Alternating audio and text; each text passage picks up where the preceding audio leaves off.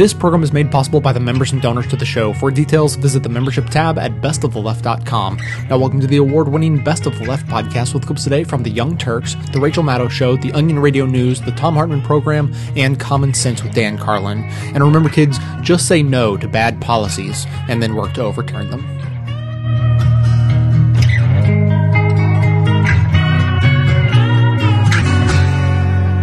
So we had a great day in terms of ballot initiatives because Colorado and Washington uh, decided that they were going to legalize pot, not just medicinal marijuana, but all pot. Uh, that is great news. Uh, war on drugs is insane. And uh, thank God somebody took some action, and I believe that it will be the beginning of the end for them. And apparently uh, the feds agree. So they're now in a panic, and they're trying to figure out how to stop it. So uh, Kevin Sabet is a former advisor to Obama's drug czar. He's against legalization, and he says, quote, this is a symbolic victory for legalization advocates, but it will be short-lived. Because basically he's saying the feds are going to come for you. In fact, he continues, they're facing an uphill battle uh, with implementing this in the face of presidential opposition and in the face of federal enforcement opposition. So, two important parts of that. First of all, the feds are coming for you, and we're not going to let you have your states' rights. We're not going to let you have your laws in Colorado and Washington. Second of all, you, you notice he mentioned presidential opposition. Now, wait a minute. I thought President Obama had said that he wasn't going to be concerned about this. That's not how he was going to use Justice Department resources. Now, don't take my word for it. Here's President Obama when he was campaigning back in 08. But it's safe to say he wouldn't, he wouldn't be. Uh, uh, what I'm not going to be doing, uh, what I'm not going to be doing, is using Justice Department resources uh, to try to circumvent uh, state laws on this issue. Simply because I want folks to be investigating violent crimes and potential terrorism. We've got a lot of things for our uh, law enforcement officers to deal with. Well, apparently he wasn't telling the truth there because he went on to break records in number of uh, pot dispensary raids, uh, more so than even George W. Bush. He reappointed uh, a czar that was left over from the Bush administration. She's a massive right winger who's now the head of the DEA. Uh, she's the one on the crusade to go after all these states that have, in fact, legalized pot, whether it's medicinal or, in this case, now finally just any old pot. So here are the four different ways that the feds are going to go after the states now. They're going to sue the, to block parts of the measure. They're going to send threatening letters to marijuana shops, uh, you know, of course, threatening arrests, seizures of their property, etc. They're going to do street level clampdowns, which they've already been doing in California and in other states against things that are perfectly legal within those states. And they're going to send warning letters to the state's governors. Hey, you better play ball, otherwise, you're going to be in a lot of trouble. Now, uh, Colorado has a Democratic governor, and he said he was opposed to this measure, but since it has passed, he says he will enforce it. Let's see how that turns out. Jay Inslee looks like he's going to win the governorship in Washington. He's in a very close race that has not been called yet. He, again, of course, since he's a Democrat, is opposed to his constituents and says he was opposed to the measure. Uh, but again, will say he will enforce whatever the citizens of his state decide. But will they change their minds when President Obama says, no, be more right wing, crush this attempt to circumvent the war on drugs, which has been nothing but a gigantic failure for decades and decades. I'm glad we got change. I'm glad we got a progressive in office. Um, so, by the way, uh, does President Obama have some sort of instinct on, hey, you know what, maybe it's going to work in Colorado and Washington, uh, but it, it, can't work across the country? Uh, this is an, an, unpopular measure. Are you kidding me? First of all, in Colorado, it was enormously popular. It might have helped get uh, President Obama elected uh, because some of the people who voted for legalization voted for President Obama, which in some ways might have been a mistake because he's against legalization 100%. But across the country, it's not just Colorado and Washington, 50% are in favor of legalization and only 46% are opposed. Well, that has never stopped a Democrat from being a right winger anyway. So, why on God's green earth is this guy who said he would not go after the states if they legalize pot going to do this? Because he's center right. In his nature, he's pro establishment, he's anti change. I've told you that a million times, and Democrats can't get it through their head. Yes, he's not as radical as other Republicans, okay? But he is, in, in essence, a Republican. I mean, look at this. He took one of the most radical people in the Bush administration and made her the head of the DEA when there was no gain in it. It, it doesn't help him politically, it's just in his nature. Now, here's what I propose for all those conservatives who told me all those years that they believed in states' rights. Now, all of a sudden, when Colorado and Washington say, hey, we should legalize, or we have legalized pot, they say, no way! Uh, screw states' rights. We don't believe in states' rights, right? Including the conservative President Obama. Well, I need you to take a pledge. If you're going to say that you're going to completely and utterly ignore the states' rights of Colorado and Washington, it's fine. All you got to do is sign this pledge. Say, um, I have never actually believed in states' rights. Every time I mentioned it, I was lying. I promise to never ever mention it a- again as long as I shall live. I mean, you got to agree with that, right? Apparently, if you say they vote for a ballot initiative and this is the state wanting to do this, and I say I don't give a damn about your state's rights, and I want to enforce my opinion on your state no matter what your citizens think, you apparently never believed in states' rights in the first place. And of course, that is exactly the case with all of these conservative frauds, and apparently with President Obama. By the way, I, you know, one last thing. What does it take to get this guy to turn around? When he's running for office, whether it was 08 or 2012, a progressive lion roaring throughout the country. And whenever he gets in office, I mean, we're going to get to it in the third block, the grand bargain. Giving away the queen, giving it away, right? But in this case, too. Why? How does this help you politically? And you just beat the Republicans. Nope, nope, no, I'm going to threaten them in 18 different ways. Have to hold your head higher than your heart. You better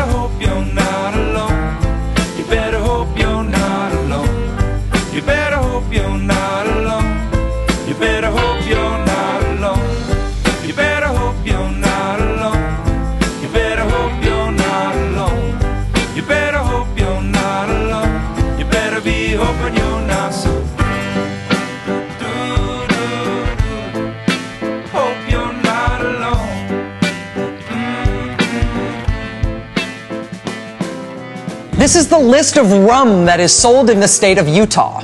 This is the full list of light rum, white rum that you can buy in Utah, the kind of rum you use to make a daiquiri. It's an okay list. It's not great if you're a big rum fan, but I gotta tell you, it is better than the Mezcal list. Look, this is all the Mezcal that you can get in the state of Utah. That's it, those two, legally. Even though one of the one of the two mezcals you can get apparently has illegal as its brand name, this is all that you can legally get as far as it goes mezcal uh, in the state of Utah. However, um, if you have a kind of rum or a kind of mezcal or even a label of wine that you would like to be able to get, but that isn't on the Utah state list, you can request it from the state government. If you click on the little shopping cart there on their website, it takes you to the special orders page where you can ask your state government to please buy you some better mezcal or whatever. You have to ask them though. They do try to be helpful. There's a whole section of the state government's website about uh, how to best pair the wines of the state of Utah with various types of food. And this is not like a tourism thing. This is not an export thing. This is not just wines made in Utah. It's wines from everywhere, but the state has to get them for you. Used to be that there was a state employee in Utah whose job it was to taste every alcohol, every wine, every whiskey that the state was considering allowing into the state to be sold. I don't know if there still is someone who has that job, but it wasn't that long ago.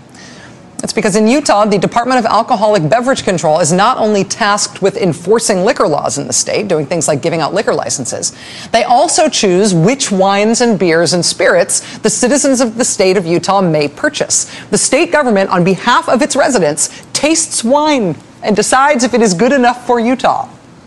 The way that the states deal with booze is really weird. I've always thought that it's mostly because we had a long, strange national failed experiment called Prohibition that was not all that long ago, from which we really haven't quite totally recovered.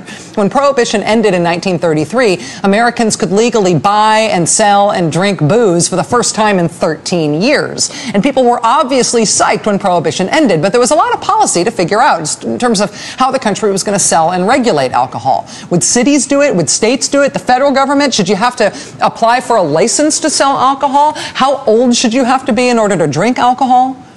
States came up with their own answers to those questions, and the laws between the states, even all these decades later, are still really diverse. Today, for example, 18 states are called control states, which means they control the wholesale and, in most cases, retail sales of alcohol. That's why, in a control state like Utah, the state chooses your wines for you and helpfully will help you pair them with your dinner. Weirdly, the state of Maryland is not a control state, but there is one county in the state, Montgomery County, that does it that way too. A little, little, a little taste of Utah in the middle of Maryland. The heterogeneity um, on these issues isn't just between places that have state stores for booze and states that don't have state stores. I mean, in some places you can buy beer or wine or even the hard stuff at your average Rite Aid or your average gas station. In some places you can buy beer at a gas station, but spirits have to come from one of those state stores that looks like a prison, right? There, there are all of these different levels of control on the sale and distribution of booze, up to and including the state becoming the retailer that sells you the booze. And now that is about to happen with pot, too. Sort of. Um, three states had wide ranging new rules about pot on the ballot this year. Not about medical marijuana, but just about recreational use of marijuana. Uh, the measures passed in Washington and in Colorado, but not in Oregon, which is int- interesting given that Oregon is an even more blue state than Colorado is. But Oregon was voting on something slightly different. The model of the, the state run store that sells all the liquor in the state, the Utah model, right? That is what Oregon was considering for pot. The idea that the state would regulate people growing pot, regulate people processing it, like drying it and packaging it and getting ready to be sold. And in Oregon, the proposal was that the state itself would buy all of the pot in the state and then sell that pot to Oregon residents, presumably at stores that look like prisons, like they do with whiskey in North Carolina and Utah and a bunch of other states too. That model of how to deal with legalized pot is what was rejected in Oregon this year. But what was accepted in Colorado and Washington state, on the other hand, was a proposal that the states, those states, should license and regulate people to grow marijuana, license and regulate people to process it and prepare it for sale. But then, in Colorado and Washington, what they said is that the state should also regulate normal businesses, private for profit stores to operate like regular liquor stores, like regular businesses, selling this newly legal product that will be regulated and taxed by the state. That is the proposal that won by 10 points in Colorado and by 12 points in Washington state. According to these ballot initiatives, it will not be illegal to buy or possess less than an ounce of pot if you're over the age of 21. So, on paper at least, the idea is that pot will now be regulated much the same way that alcohol is. But the really important difference is, the really important difference is that according to the federal government, and therefore for the whole United States of America everywhere, according to the federal government, it is still illegal to possess or buy or sell pot. And that is just as much the law as these new state laws are that say quite the opposite. So what's going to happen here? Is it legal or not? Is it going to be legal to buy and sell and smoke pot in Colorado and Washington, or is it not? We are not the only ones asking this question. The people in charge are asking this question too. The governor of Colorado, John Hickenlooper, has indicated that he also has no idea how this is going to work. On election day, he put out a statement reminding Coloradans that under federal law, pot is still illegal, and so Colorado residents should hold off on the Cheetos and goldfish for the time being. In Washington state, the outgoing governor there, Chris Gregoire, met with the federal deputy attorney general today to try to figure out how this is going to be handled, this direct conflict between federal and state law. Meanwhile, prosecutors in the two largest counties in Washington state have taken matters into their own hands. They have dropped hundreds of cases of pot possession in that case. Hundreds of criminal cases have been dropped. The King County prosecutor says there's no point in continuing to seek criminal penalties for conduct that will be legal next month. True enough. However, in the same state. Out in the eastern part of Washington state, in Spokane County, prosecutors there say they plan to keep arresting people just as they do now for pot related offenses.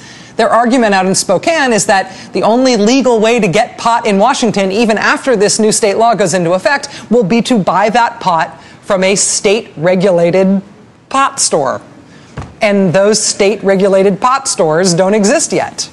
But they might soon be created if the federal government allows that to happen, and nobody knows that the federal government will allow that to happen. This is policy soup. And I do not mean that as a munchies joke. We've all had enough of those. This just literally does not make any sense yet. Joining us now for the interview is Neil Franklin. He's the executive director of Law Enforcement Against Prohibition. He served in law enforcement for 30 years as a narcotics officer with the Maryland State Police and as commander of training for the Baltimore Police Department. Uh, Mr. Franklin, it's very good to have you here tonight. Thanks for joining us. Rachel, thanks for having me. What a great lead in. Oh, let me ask you first. You are more familiar with these laws than I am. Did I Did I basically get the contours of that right? Do you feel like the comparison with alcohol prohibition is appropriate here? Absolutely. It, it is appropriate. It was the states back in 1933 that ended alcohol prohibition. They were the ones that took the initiative to move the federal government towards change. You are a supporter, I know, of the decriminalization of marijuana. Um, with your background in, in law enforcement, specifically working in narcotics law enforcement, how did you how did you come to this political point of view? Well, it, it didn't happen overnight, but there was one key moment uh, back in 2000, October. Um, I had just retired from the Maryland State Police the year before, went to work for Baltimore Police Department as a commander of training. And a good friend of mine and comrade, Ed Toatley, was working undercover for the Maryland State Police. He was assigned to an FBI task force in Washington, D.C., and he was buying drugs from a mid level drug dealer. This time, the drug dealer decided that he wanted to keep both the mug, drugs and the money. And he executed uh, Ed Toatley right on the spot. He shot him in the side of the head. And uh, that made me start to think. I thought back to Marcellus Ward, who was working undercover for the Baltimore Police Department when I was back in the 80s. He was killed in a similar manner. Um, couple officers in Baltimore City were killed right on the street by drug dealers. But then, just a couple years after Ed Toatley's assassination, the Dawson family of seven, right here in Baltimore, were murdered one night by a drug dealer who occupied the corner right outside their home. The mother was working with the police being a good citizen, and he set their home on fire early one morning because he disagreed with her interfering with his marketplace. That was my turning point. When you talk to people who disagree with you on this issue, when you try to make the case for decriminalization, how do you explain why incidents of violence like that that you've lived through, people that you know and have worked with and have seen as colleagues who have died in the line of fire in this war on drugs, how do you make the case that decriminalization would get rid of that sort of horrific violence? Well, let's be clear, not decriminalization, because all that does is remove the criminal penalty from possession. You still would have your uh, illicit trade, the drug dealers on the street, the Yeah. cartel in Mexico. Legalization with regulation and control is what we want to do. We want to move, remove this completely from the hands of criminal gangs and the cartel. That will affect the violence. That's when the violence goes down. In terms of what's been uh, just approved by the voters in, in Colorado and in Washington state, it seems unclear to me now what's going to happen in these states where state law is in opposition to federal law. How do you think that law enforcement uh, is going to handle this? And ultimately, is this a decision that's made at the political level or at the law enforcement level? Well, it's, it's made at both levels. And I think this is a win win for police. In Seattle, the police chief has already said that they're not going to arrest people for possession of marijuana anymore, even though the law doesn't take effect until December. It's a win win because it has been drug prohibition, like with marijuana, that has driven a wedge in between police and community. Number one, police can get back to the business that they want to do, of what they want to do, and that is to protect people from violent people. Rape, robbery, murder, crimes against our children, domestic violence, we can get back to the business of that. We didn't, most of us didn't sign on this job to arrest people for smoking pot. It will repair, it gives us an opportunity to repair the damage that has been done between police and community. You know, racial profiling. The foundation for racial profiling today in this country is the drug war. And the drug war just doesn't work anymore. There's not one piece of it that works. We have more drugs in our community than ever before. It's very costly. Four decades, $1.3 trillion. Our prisons are bursting at the seams, mainly with black and brown people. We need a change, and it's time for the president to lead on this one.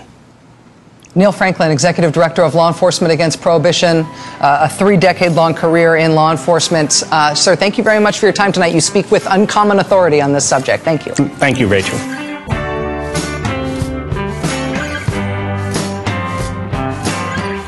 Here at Best of the Left, supporting the good works of others is our entire reason for existence. Since the beginning of 2006, I've been making this show to highlight what I consider to be some of the best of the truly liberal media. Now I'm working on several ways to promote the best progressive activism around. Ruminate for a moment on whether you enjoy this show or consider its goals to be worthwhile, and if you do, please consider supporting this work by becoming a member for as little as $5 a month or even $55 a year at the membership tab at bestoftheleft.com. It's the donations of members that allow the show to continue and continue to improve. Thanks so much for your support.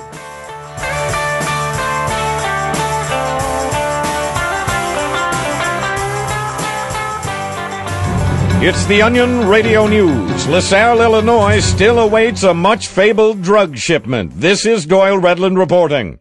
Weeks have turned into months as residents of LaSalle, Illinois look anxiously forward to a long discussed drug shipment from Mexico via St. Louis.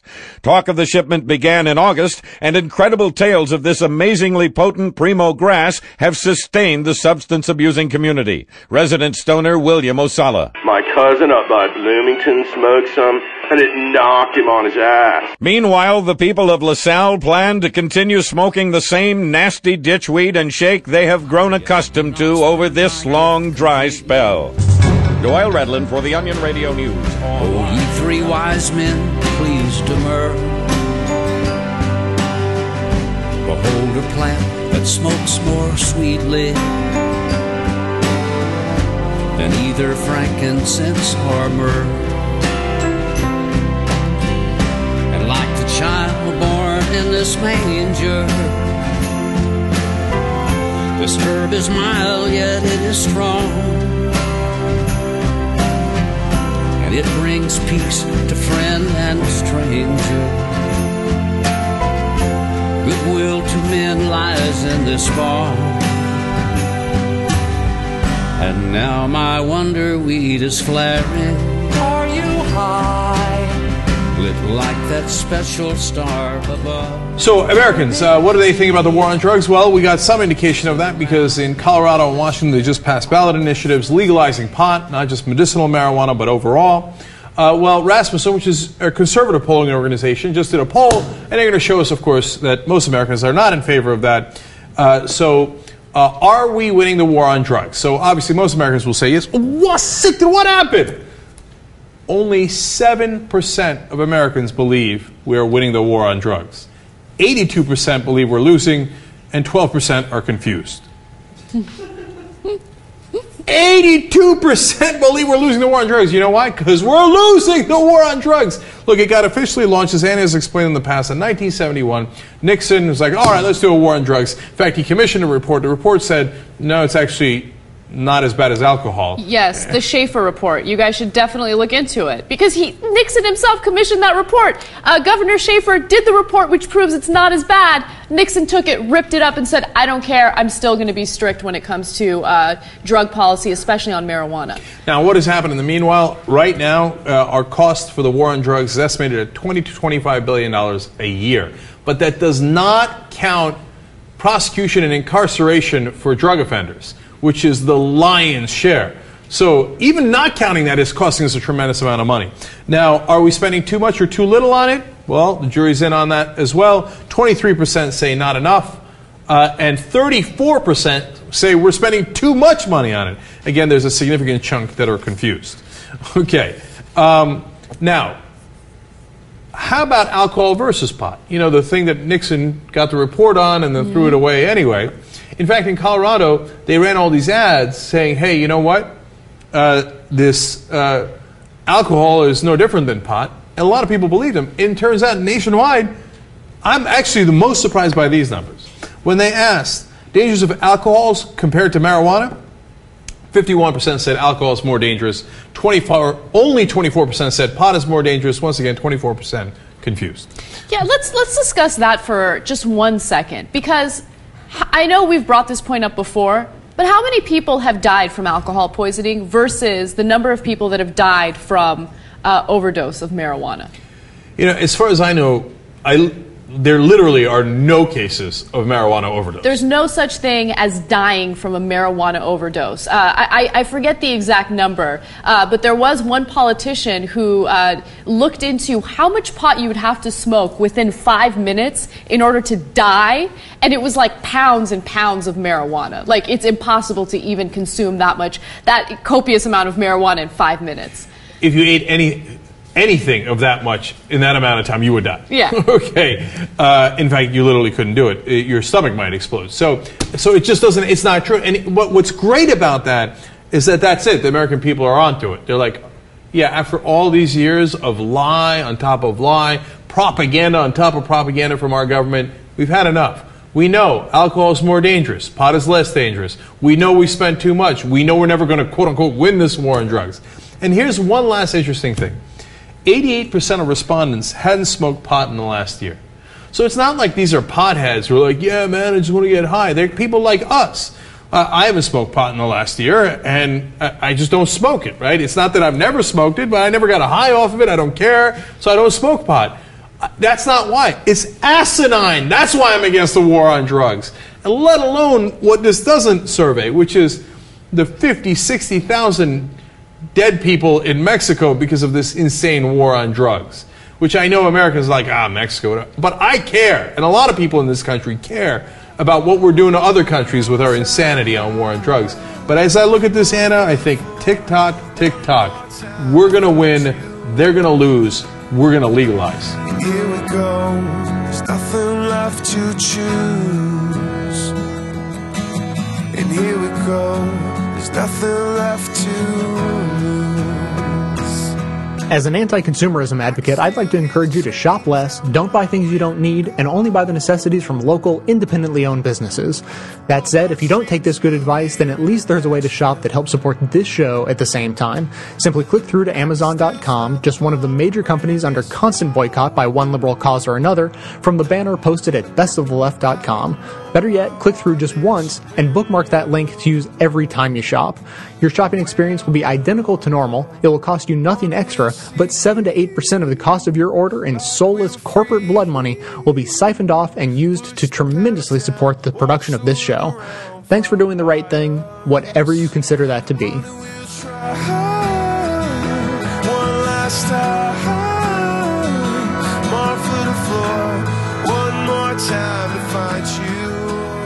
Norm Stamper is on the line with us. He is a member of Law Enforcement Against Prohibition, LEAP, L-E-A-P dot C-C is the website. He is the former chief of the Seattle Police Department and an author. Uh, chief Stamper, welcome, welcome back to the program. Thanks. It's good to be back with you. Thank you very much. Uh, I, an author, what, what is the title of your most recent book? Uh, Breaking Rank, a top cop's expose of the dark side of American policing. Thank you. I, I, I should have had that written down there and, and uh, available in all the usual suspects, uh, bookstores and whatnot, I'm, I'm guessing. Absolutely. Okay, great. Um, Norm Stamper, the, uh, the states of Washington and Colorado have now said pot is legal in our state. We have become Amsterdam. Uh, Amsterdam allows, I, I told the story, uh, 9 11, the airlines were offering super cheap flights, free, virtually free. I could use miles. So Louise and I and our three kids went to uh, Amsterdam for, for, for the Christmas, you know, in the month after 9 11 and we got a four hundred dollar a night room at the Marriott for one hundred and twelve dollars a night. I mean, nobody was flying; everybody was scared. So we had, we had a, this wonderful time. Went into the fanciest restaurant right across the street from the Rijksmuseum and from the big uh, casino there in the fancy part of Amsterdam. White linen tablecloth. Sat down at the restaurant with our th- all three of our kids are over twenty one. They're all adults. Um, sat down with our three kids and uh, the waiter brings oh comes over you know with the, the the the cloth over his arm and the menu and he says here sir is the wine menu. And he hands me a menu and he says and here's the pot menu. And he hands me a menu. This is now it's technically illegal in Holland but this is this was our experience in probably one of the five finest restaurants in in uh, Amsterdam back in in 2001 and uh, so, is that the situation now that Washington and Colorado? I mean, what, where, how is this playing out, and, and how are the how are the police departments responding to this, and what's you know what's Leap doing about this? I'm just curious the whole thing. What's going on here? Well, I, I, I think the you know, Tuesday produced some very obvious winners and losers. Uh, and the losers are the drug cartels, the street gangs, and those really on both sides of the law who uh, profit from mass incarceration. And the winners are the rest of us taxpayers, police officers, advocates for um, community safety and social justice. And not necessarily potheads. And not necessarily potheads at all. We're talking about a civil liberties issue. We're talking about a public health and safety issue. We know, for example, that marijuana is much safer than alcohol and it's healthier than tobacco. Uh, and the fact that it was prohibited for all of those decades, I think, is a, a testament to our, uh, our, our, our willingness to turn the other way when it comes to common sense and science. Well, it's also So- a testimony to the power of the diesel industry and the uh, paper, paper and wood industry. Yeah.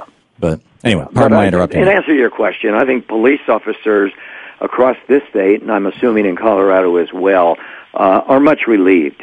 Uh, for for many of them, uh, making very low level, nonviolent uh, marijuana busts was a waste of time.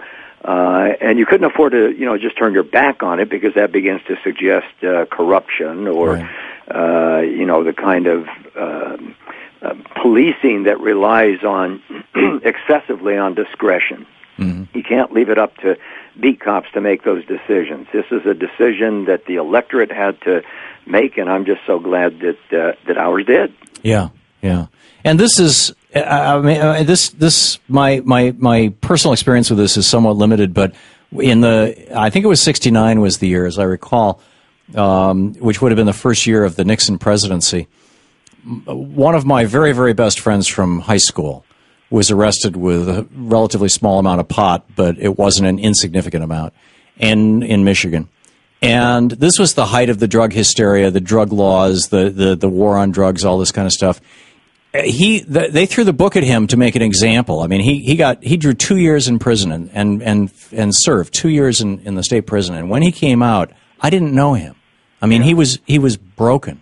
Yeah. And we are doing that routinely, uh, particularly to people of color, but uh, you know, pretty much to anybody who gets caught up in the machine. And and uh, I just do you have any sense of how many lives have been destroyed by by this? Uh, what is it about a seventy year experiment with prohibition, eighty year experiment with prohibition? Well, it, it certainly does go that far back, but as you mentioned uh, un, un, during the Nixon administration, when when uh, President Nixon proclaimed drugs public enemy number one and declared all-out war on them, Right. we have spent one trillion dollars. We have incarcerated tens of millions of Americans for nonviolent, very low-level drug offenses. And you know, I, I just say to people, use your imagination. How many of those lives have been uh, damaged, if not ruined, as a, as a result of a criminal arrest? And I, I think it's safe to conclude that the drug war has caused far more harm than good. I, I think it's the worst uh, you know, social policy since slavery and Jim Crow. And I think it's it's uh, high time we did what we did on Tuesday in those two states. It's uh, it's for me it's the beginning of the end of the drug war, and I'll tell you the truth. I never thought I'd say that in my time. You know, I think so too. I think that much like the early cracks in segregation were Brown versus Board in 1954 and, and forced busing in the early 60s, but it really hit its, and, and even the Civil Rights Acts in the, in the mid 60s, you know, we're, we saw the full fruition of this with the, with the nomination and successful election to the President of the United States of a man of color. Uh, in Barack Obama. It it took basically a generation or two generations. But once that tipping point was passed, there was no turning back. And, and I think looking back on it, that tipping point probably was between 54 and 60. And it feels to me like this is a similar tipping point right now. And the first political party that seriously gets behind this, um, whether it's the libertarian wing of the of the Republican Party or the pothead wing of the Democratic Party or just the rational wing of the Democratic Party, they're going to start winning elections like there's no tomorrow. There, there is no question about that. Young people overwhelmingly supported uh, the uh, the electorate's decisions in Colorado and Tuesday last, uh, excuse me, and in Washington last Tuesday, and and given that demographic and the uh, the the fact that e- even among other age groups and across the country, we're now at 50% approval for legalizing marijuana. Go back to 1969. The figure uh, at that time, when Gallup first did its poll, was 12% support. Wow. And all the rest opposed. Uh, and certainly that reversal has been a long time in coming, but it, as you point out, it's, it is not reversible. What we will see is more and more support for sane and sensible drug laws, and you're right, if, if political parties will uh, wise up to that fact, they're, they're bound to uh, reap the benefits for years to come. Yeah, I absolutely think so. Is there any indication? We're talking with Norm Stamper. He's a member of Law Enforcement Against Prohibition. Leap.cc is their website. He is the former chief of the Seattle Police Department and the author of the title of your book again, Breaking Rank. Breaking Rank. And uh, uh, Chief Stamper, in the minute we have left, do you uh, do, do you or any of the members of Leap get, have any sense of what the Obama administration is going to do about this? Uh, uh, the the the short answer is no. We really don't. Uh, we have attempted to appeal to the Obama administration on a number of occasions. Uh, even even marched on the drug czar's office here uh, about a year ago. Uh, to This is cops marching. Report, and we got and we got uh, we got the cold shoulder. Uh, and, and it's interesting because, of course, my successor in Seattle as police chief was Gil Kerlikowske, who's now our drug czar. Mm. But I think for years the attitude has been don't talk to the other side, don't talk to the drug policy reformers. And I, I think it's safe to say now they have to talk to us.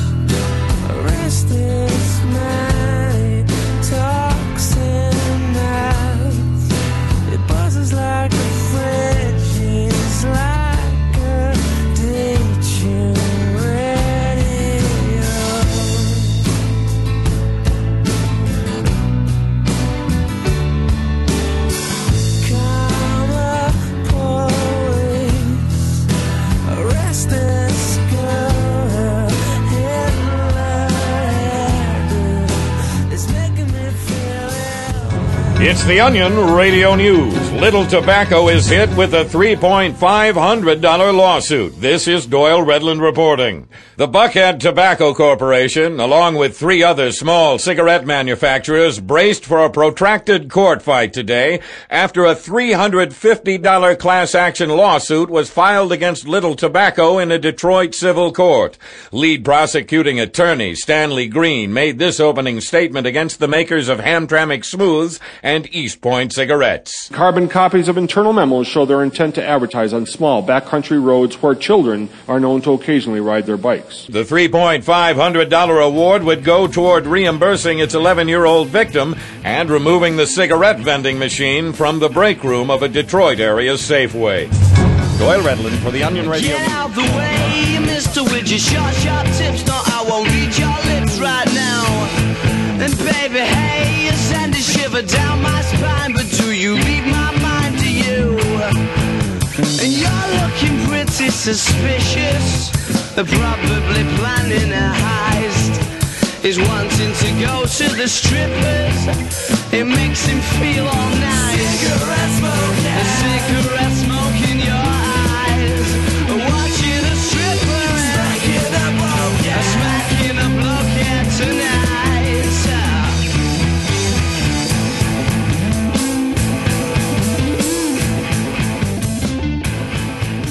Best new thing in the world today. If you are a liberal, you like to believe that government can be a force for good. That, yeah, nobody likes bureaucracy for bureaucracy's sake, and everybody likes free enterprise, but government is capable of good and important work. Like Medicare, for example. In effect, Medicare is the government insurance company for 50 million Americans. And people are happier with Medicare, and Medicare is much cheaper to administer than all of the private insurance plans that everybody else has to use. Medicare works well. It's a part of government that works well. Another example uh, the mayor's office in Newark, New Jersey. If there is a tree down on the wires in front of your house, uh, did you see some homeless people suffering through the storm under a Newark overpass and they need help? Are you stranded with a baby and the power's been off too long? Tell the mayor's office in Newark, New Jersey. Tell Newark Mayor Cory Booker, and he will come sort it out for you personally. Honestly, he will be there in about five minutes. He'll take care of it. He will bring your bored baby a toy. Sometimes government works well in, in very big ways and in very small ways. But government very rarely works very well in ways that are also very funny.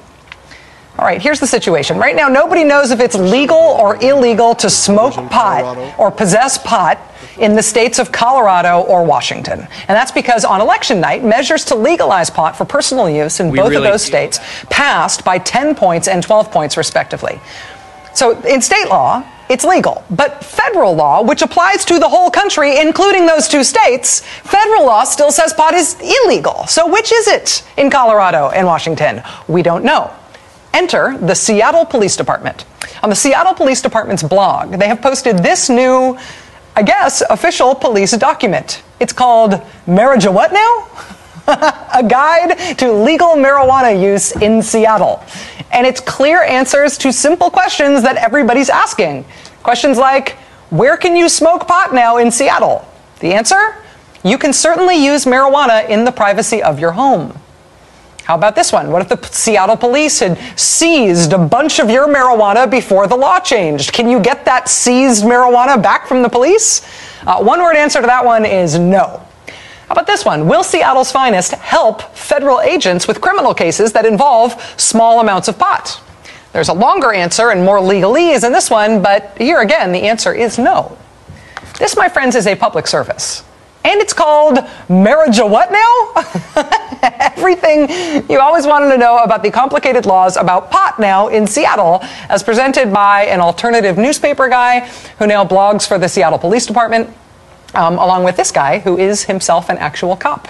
They did this together. And they closed their online Marriage a What Now post um, with this video clip from The Lord of the Rings. Seriously. Seattle Police Department, this is a needed service. Nobody has been able to figure out what the law is. And what you have done to help people figure out what the law is makes sense. And it is funny. And it has Gandalf in it for no good reason other than the fact that you are being very good humored about this whole thing while you are providing a needed service. Seattle PD, this one thing about you is the best new thing in the world today.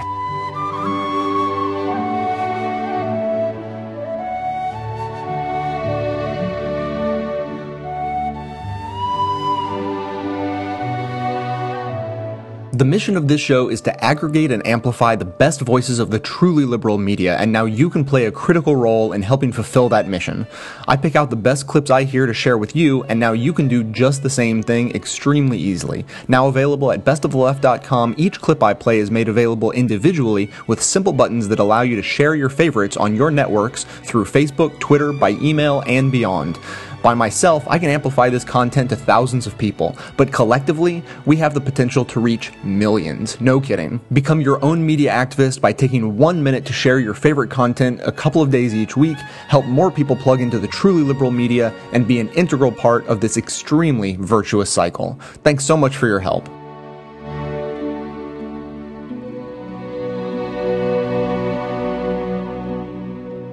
The elections that just passed, where voters in Colorado and Washington specifically passed ballot measures that allow people to use marijuana legally.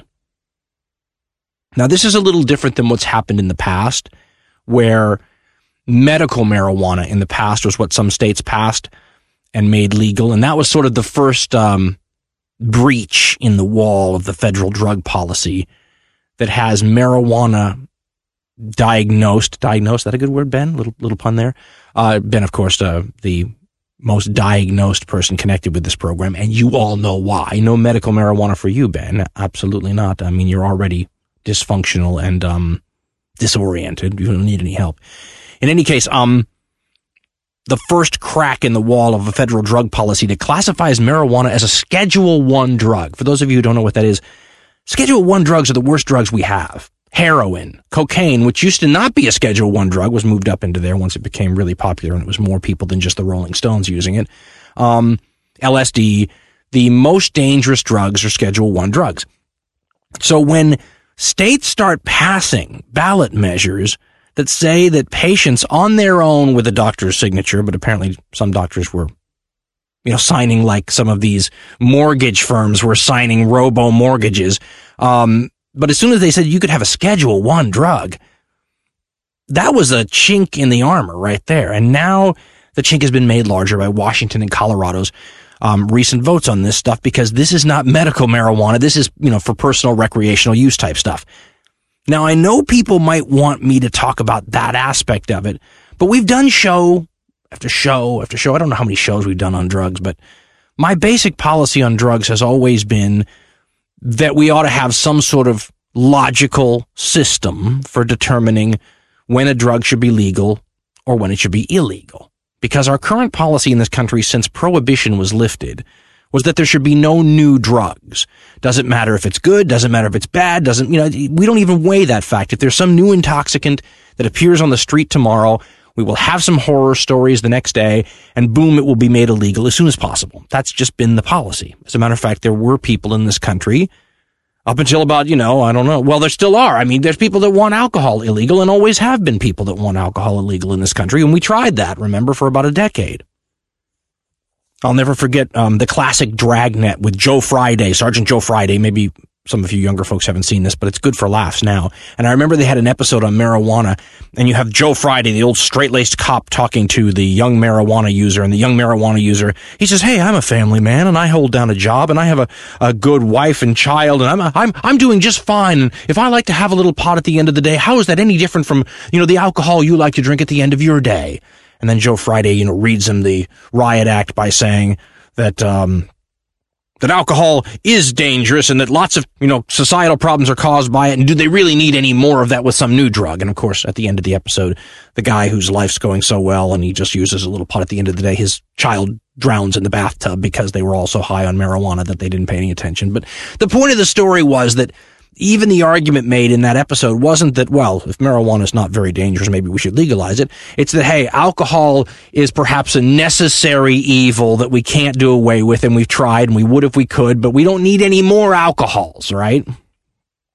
I think there ought to be some sort of organized test-based system, you know, a criteria that you look at and you say, oh, some new drug's just been invented in some guy's bathtub or some chemist's lab, and here's what it does to people. Here's how, you know, much the potential for abuse, you know, stacks up against other drugs we know about. And, you know, down the list, and at the very end, there's a score. And if you score above or below, whatever the criteria is, that score, you're either legal or illegal. Makes some rational sense.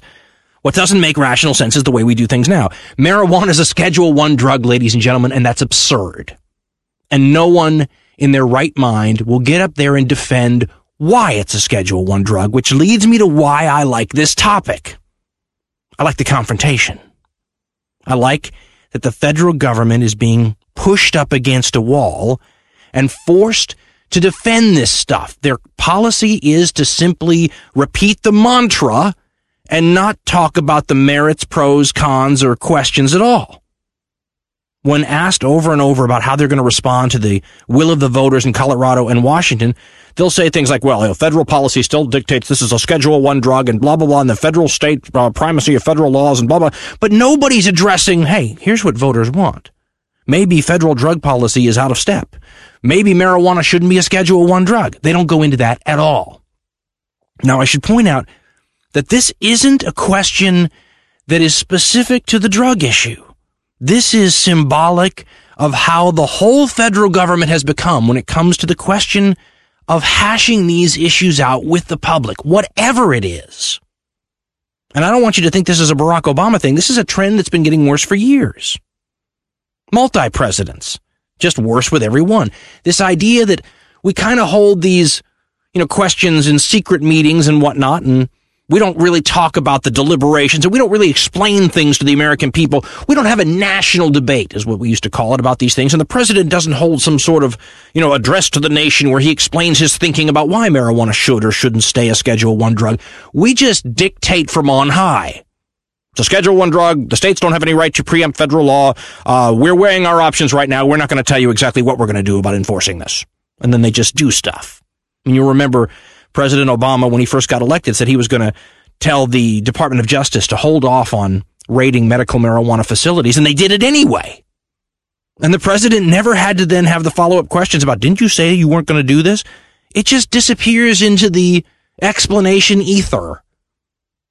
I love that this is one of those issues that shoves the federal government up against the imaginary wall and says, you know, gets in their faces, what are you going to do about it? And what are you going to say about it? How are you going to justify what you are going to do about it? Explain yourself to the American people. If you think this stuff should stay illegal and you think the voters of Washington and the voters of Colorado are wrong, tell us why. And don't just say because federal law trumps state law. Why is federal law the same way now when it comes to something like marijuana as it was in the first two decades of the 20th century? This goes back, folks, to stuff, you know, in the 1919s. I mean, this is post World War One anti-drug hysteria that had a lot to do with things like racism.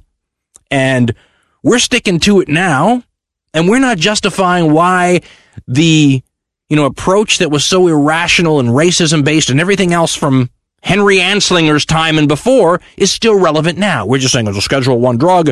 Uh, you know, you can't federal law Trump state law, and we just we don't go into the actual merits of the case. I guess you could say.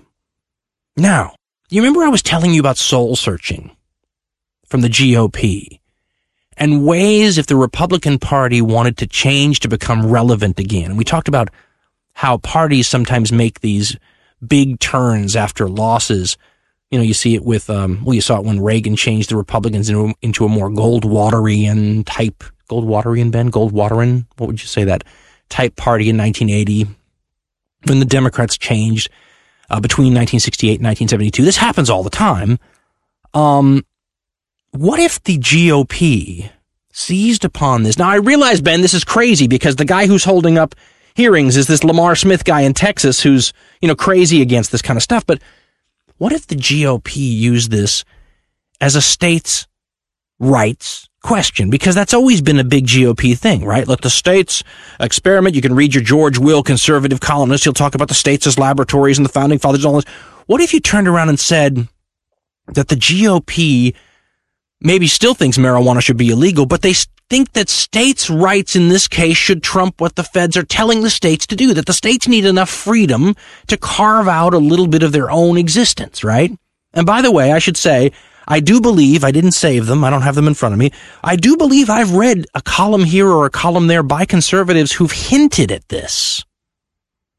Imagine what the GOP could do if all of a sudden they moved to, I, I don't think it's a left or right question, Ben. Let's just say the more green side of the question than President Obama himself. What if President Obama was more anti-marijuana legalization than the new and improved, um, mellow GOP? The mellow elephant, Ben. We'll call him the mellow elephant. Um, I know that's silly, and people are going, Dan, you've lost your mind now. You must be smoking marijuana yourself. I'm not, but I'm thinking, folks, about younger generation Republicans. Remember, there was that great line. Who was it who said it? Was it Karl Rove, Ben, who said that the um, Republicans were not creating enough angry white males to sustain electoral victories into the future? In other words, their base is dying off. Well, there's a whole new group of conservatives out there coming up and a whole new group of people who could be if they agreed more with the policies. The policies look a little like old people policies in a lot of cases if you want to reinvent yourself as a party, maybe finding some of these issues that can somehow be morphed, twisted, and molded into traditional conservative themes, like allowing the states to have more freedom to experiment, and use that. Make the marijuana issue simply an excuse to argue in a way that people might find resonating. You think that's some sort of pun, Ben? It's not. Um, you know, about a, con- a traditional conservative issue. You should be allowed in your state to have marijuana because that's what the people in your state voted for. And we conservatives feel that people should be allowed to have the latitude to make those decisions at the state level, right? We don't think the federal government should be coming in telling you how to run things. Now, by the way, don't you remember the Ronald Reagan line about getting the government off your back?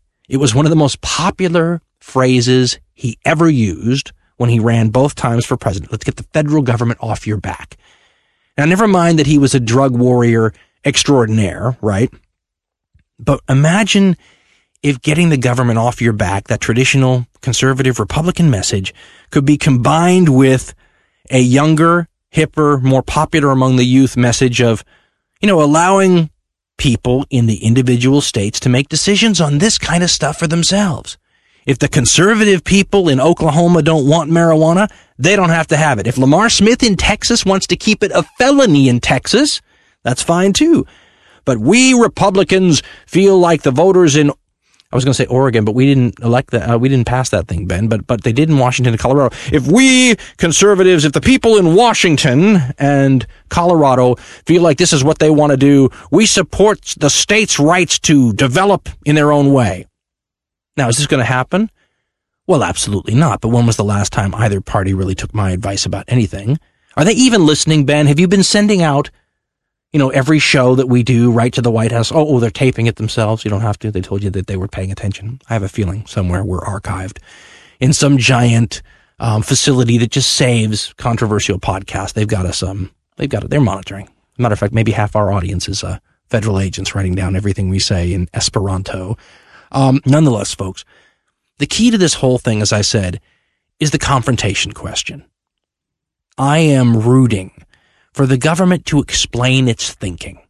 I'm not rooting for an answer, by the way. I'm not saying they have to come down pro or con on any of these things, whether it's drones, war on terror policy, drugs, any of them. My standards are so low. I just want you to explain yourself. We're becoming more imperious as a government where we simply say, here's the ruling.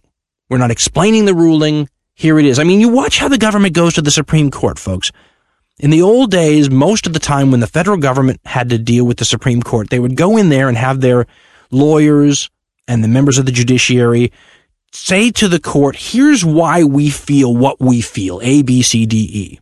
More often than not these days, the government goes in and tries to claim that the plaintiffs or whatever that the court's ruling on don't have standing. In other words, we're not going to argue the merits of what they bring up. We're going to argue that they don't have a right to bring it up at all. Many of the recent court cases where many of us are dying to hear what the government's position is on these subjects get frustrated because they go in and don't give it to you. You think we're finally going to get a showdown here. We're going to find out what the government thinks about this. And they go in and say, um, it's our contention that the plaintiffs don't have standing. Well, what do you feel about the issue? Uh, we feel that the plaintiffs don't have standing. We'd like you to dismiss the case because we feel like they don't have a legal right to bring it. So, as I've said to you before, my standards have fallen very low. I want legislators who are honest. Not, I don't care as much about their positions as I care about, okay, I want you to be honest and not corrupt. And I want the government to explain their thinking and come out and defend it. I don't care so much about what it is. Explain to me why you believe what you believe and then try to defend it. Can you imagine the government getting up there and trying to explain to you today why marijuana should stay a schedule one drug? Why it's as bad as heroin, cocaine, and LSD? They're not going to do that because they know it's ridiculous. They're simply going to say it's a schedule one drug. Congress made it a schedule one drug because it's a schedule one drug, blah, blah, blah. I think on a whole range of issues, they know that their position, if they came out and debated it openly, is relatively indefensible. So they've decided not to try to debate it openly. And as I said, this is not a President Obama thing, although I feel like it gets worse with every administration. This is a trend that's been getting worse for a long time. You know, Schlesinger wrote that famous book, The Imperial Presidency, in the early 1980s. It's gotten quite a bit worse since then. But an imperial presidency, an imperial government doesn't have to explain what they do. It becomes like one of those parents that says, you know, here's, here's the ruling. I'm not going to explain to you why. I don't have to explain why I'm your dad. I don't have to tell you why I don't want you riding motorcycles. I'm your dad. I say you don't ride motorcycles, so you don't ride motorcycles. That's what this is like to me. And anything that forces the government into a position where they have to explain something rather than just tell you how they rule on it. If it's not positive, Ben, to me, it's the best version of any reality show I'm ever going to watch. Forget the Jersey Shore. Forget this new one about hill people in West Virginia. The reality show I want to see is the government explains its policies. Boom, I'll get the popcorn, sit down, watch TV, and I will tape all the episodes if I'm going to be out of town because in my book, that's must see TV.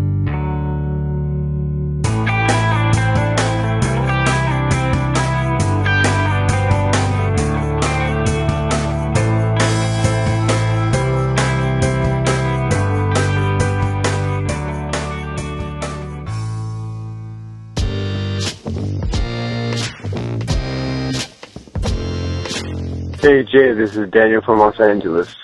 Just uh, been listening to the conversations on population control, and it kind of really makes me think about the previous conversations you've been having about white privilege, because I don't think population control is really an issue. Because even though the world is 7 billion strong, you know, most of the world doesn't create as much pollution, as much carbon, and really as much damage as we do here in America and the Western world. So, you know, the world can handle 7 billion Americans. The rest of the world is, you know, lives in a lot of abject poverty, and I, I think it's rather offensive to think that, you know, we should blame them and say, well, they, you know, their population control is getting out of hand, when in reality the state of the world can really be blamed a lot on the, a lot of the Western countries and nations we talked about maybe sending birth control and stopping with the food when in reality perhaps we should just stop sending guns and stop sending our garbage for people in India and Pakistan and South America to pick through for metals that we we're too lazy to recycle and you know poisoning children all over the world. I don't know. I mean, I'm suppose I'm going off on a lot of tangents, but it's really frustrating to hear you know, especially after I'm just driving my car around and, you know, going through all, enjoying my privilege as an American and then wondering what, what can be done to stop people in third world countries from having children. Uh, I mean, what those countries need and what the third world need is development and education. They need all the things that the first world is, you know, actively doing to stop them from having. You know, dictators need to stop being supported and weapons need to stop being distributed just wanted to add that thought. And I also noticed that in the latest episode you put on that Mr. Rogers clip that I recommended to you uh, a few weeks back. I don't know if that is you heard it uh, independently from me or not, but it's I'm glad it's on the air. Take it easy.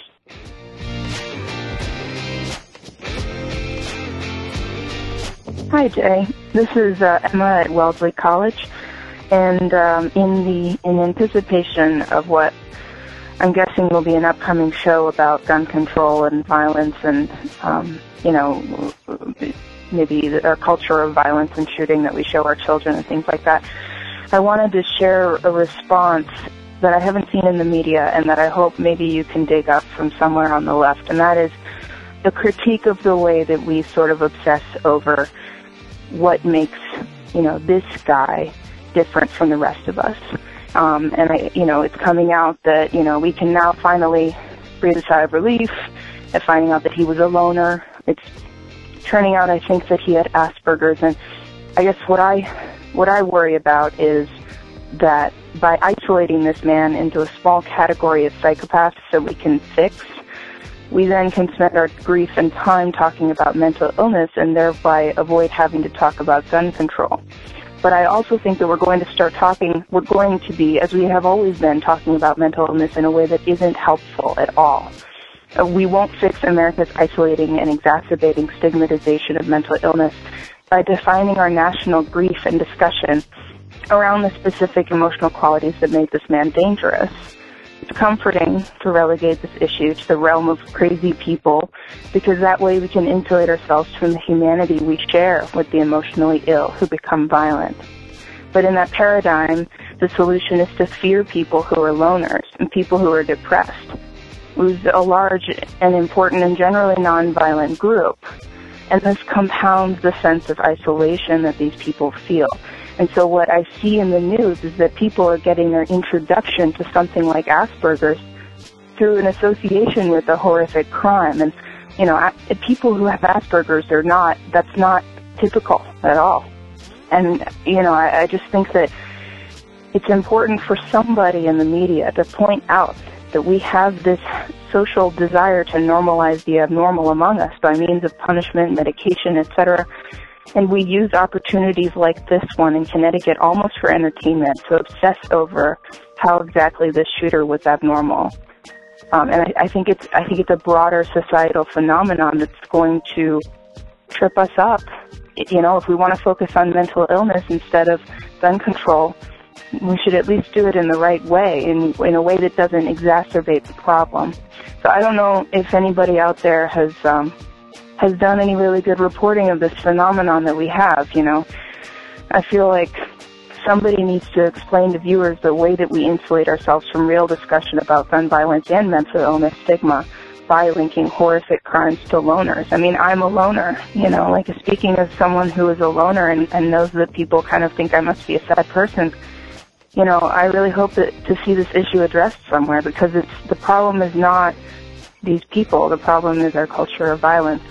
Anyway, um, sorry that was kind of long, but it's something that I really care about, and I think that you know, a show like yours could could either address it on its own, or you know, you having the access to these other forms of media. Maybe somebody's doing that, and I haven't found it. Um, but I just want to see it out there. Anyway, great show this past one. Um, long time listener. Keep up the good work.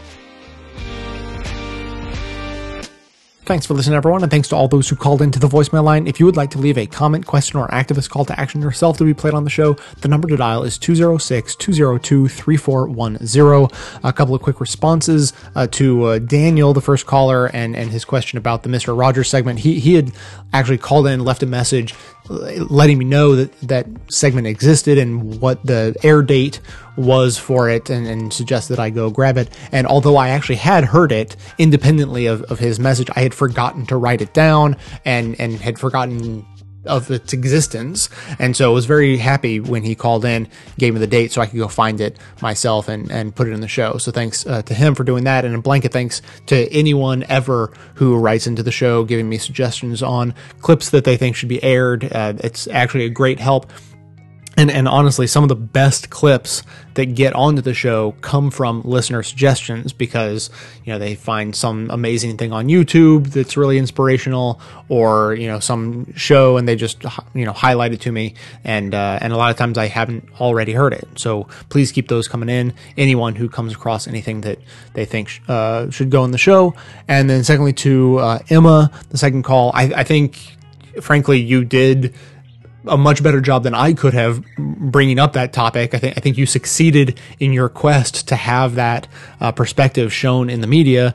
Uh, I'm happy to air it. I, I definitely come down on on that issue. You know, every time I hear of a horrible shooting or you know anything along those lines, my first thought goes to mental health. Like it, like gun control isn't my knee jerk. My my knee jerk is only crazy people do these sorts of things and why can't crazy people get the help they need? Um, but I don't know how to talk about that issue in a sensitive way. exactly as as you just described. How do you not stigmatize uh, people like that? How do you not otherize and, and, you know simply make them something to be feared and you know shunned by society and you know all, all the types of people who suffer from mental illness but aren't the least bit dangerous. You know, I don't have the first idea of how to broach subject like that. And so I thank Emma for calling in and, giving her perspective on it. I, I thought that was a, great start and absolutely encourage anyone else who wants to follow up on that or, you know, as she was looking for any segments from progressive media outlets who may be talking about it. Again, similar to, uh, you know, the first comment, if if anyone comes across anything like that that they think belongs in the show, please let me know. I would uh, love to bring that perspective in. So that's just about it for today, but I want to reiterate my plea uh, for anyone listening to help raise money for climate change uh, based on the fact that I am jumping into freezing cold water in January. Uh, it's the annual Polar Bear Plunge event that is being put on by the Chesapeake Climate Action Network. It's my local uh, organization that does work in the uh, Maryland, DC, and Virginia area. So if you're local, then they're your group too. And if you're not local, these are the guys who are on the ground in the nation's capital helping organize events you know at you know the White House or the Capitol building or whatever uh, you know Keystone XL pipeline, they were there. They were the guys on the ground working with 350.org and all the other uh, you know big national groups that came in. Like they were the ones with uh, volunteers on the ground to help make that happen. So uh, that's the organization that I used to work for. And although I have no connections to them anymore, I am happy to raise money for them.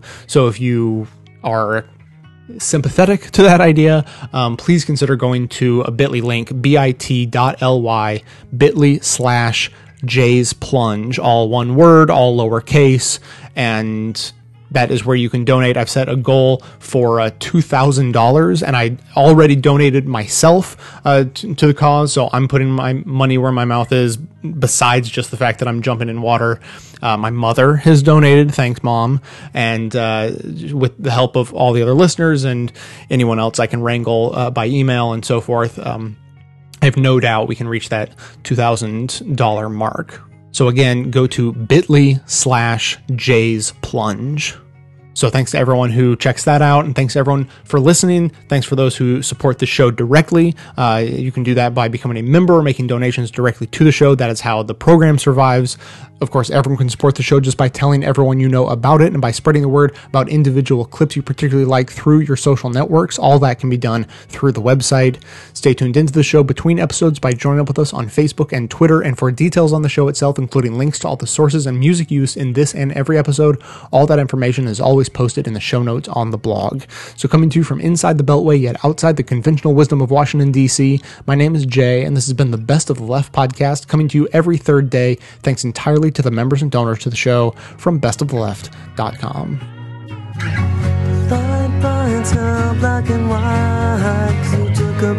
Picture that wasn't right. Pitch burning